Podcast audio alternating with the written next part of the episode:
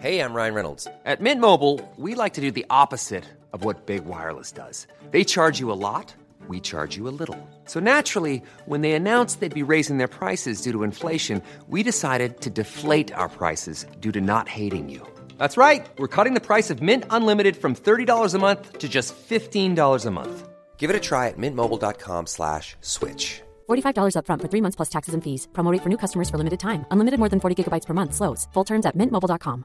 I'm Sandra, and I'm just the professional your small business was looking for. But you didn't hire me because you didn't use LinkedIn jobs. LinkedIn has professionals you can't find anywhere else, including those who aren't actively looking for a new job but might be open to the perfect role, like me.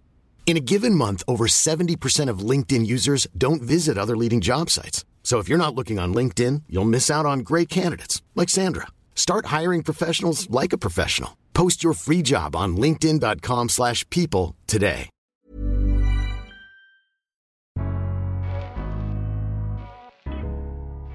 Welcome to the Daily Doctor's Kitchen with me, your host, Dr. Rupy. I'm a medical doctor and cookbook author, and the Daily Doctor's Kitchen is a series of bite sized nuggets of information, all to do with food, nutritional medicine, and healthy living, taken from my main podcast, the Doctor's Kitchen Podcast.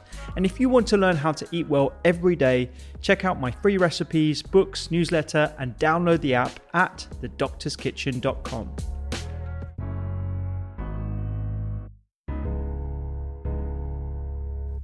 There's a, a, a few um, uh, key sort of uh, um, things that keep on coming up, I think, in the longevity and certainly in your, your book as well. There's there's the sirtuins, there's AMPK, and there's mTOR. Could you tell us a little bit more about what those individually are and and what their relationship is to each other and how they're related to to aging? Yeah, sure.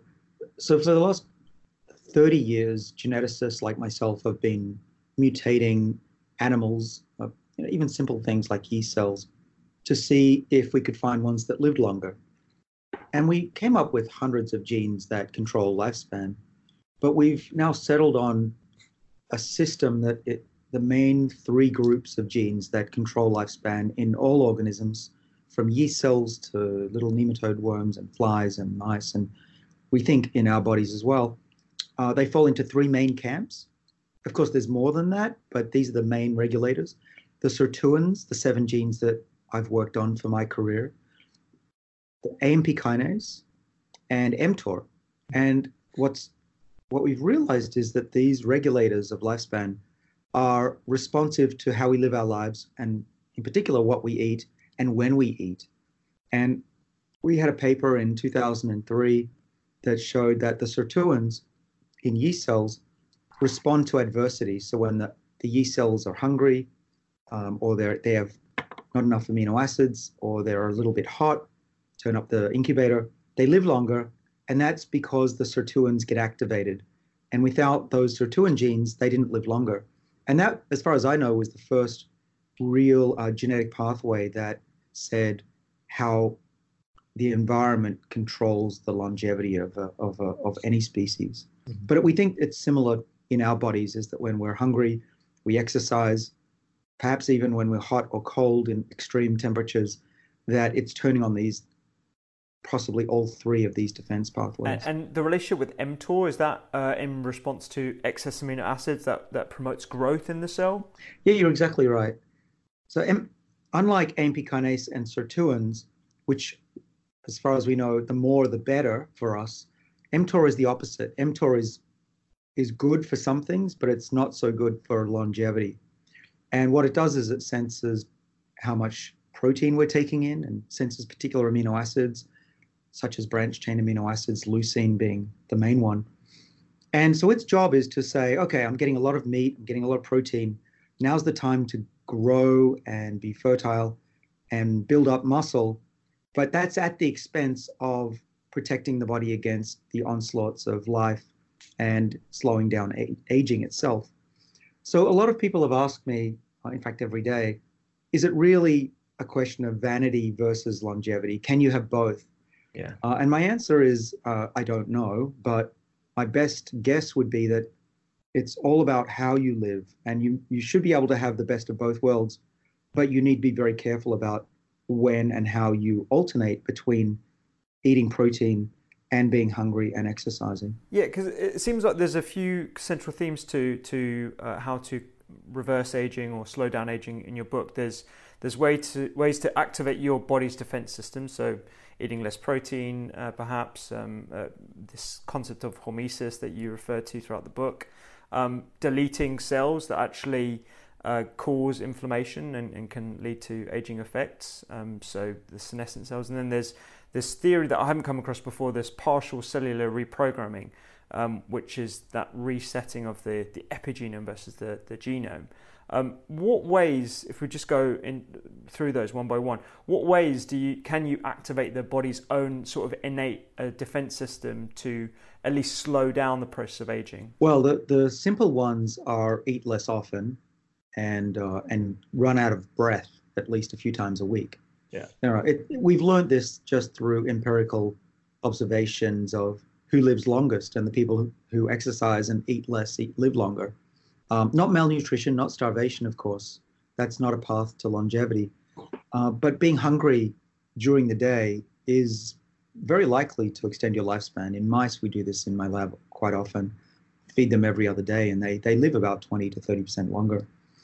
Um, and so this idea, in my view, uh, of eating three square meals a day and snacking in between is totally misguided, and that our bodies need a period of hunger hunger to actually trigger these longevity genes that we've been discussing. Um, if if if you don't uh, do that, next best thing would be to get on a treadmill and lose your breath. Uh, you'll know that you're out of breath if you can't carry out a conversation. So you want to do that. I do it not enough, uh, I should say, probably twice a week. I'd like to do it more often. But that hypoxia, that low oxygen state, seems to be very good for triggering longevity responses. And there are other things that I'm exploring. There's some data from other labs that being in the sauna can help your cardiovascular system. Uh, doing some cold shock therapy mm-hmm. in a cold bath or in a cold pool also boosts the production of brown fat, which is very metabolically healthy. And so I'm trying all of those things. Uh, those are the easy things to do. Yeah. There's a little bit more complicated things, which are molecules that we've been working on and developing in my lab and in companies that I've uh, sponsored and helped. And then and then the epigenetic reprogramming is brand new. Uh, it's still in mice. We haven't done this in people yet, but that's essentially going to the very deep layer of aging, which is the the chemical modifications in our DNA that control the epigenome, as I mentioned earlier, the scratches on the CD or the DVD. And we're learning now how to remove those chemicals in just the right way. You don't want to take them all off, but just take the ones off that have accumulated over time and are screwing up the cell. And there we find in early experiments that we can turn the clock back on cells. And actually, if we do that to the retina of an old mouse, it regains its eyesight back to being young again, which is quite an astounding thing to see.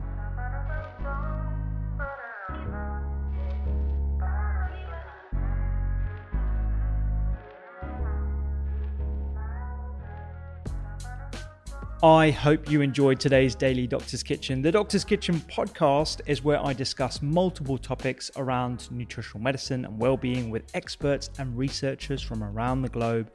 And you can find me on social media at doctors underscore kitchen. Sign up for free recipes every single week at thedoctorskitchen.com. And don't forget to download the app.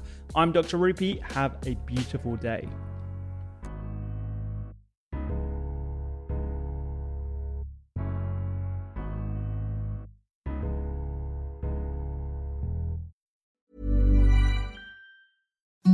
Imagine the softest sheets you've ever felt. Now imagine them getting even softer over time. That's what you'll feel with Boll and Branch's organic cotton sheets. In a recent customer survey, 96% replied that Boll and Branch sheets get softer with every wash. Start getting your best night's sleep in these sheets that get softer and softer for years to come. Try their sheets with a 30-night guarantee. Plus, get 15% off your first order at bollandbranch.com. Code BUTTERY. Exclusions apply. See site for details.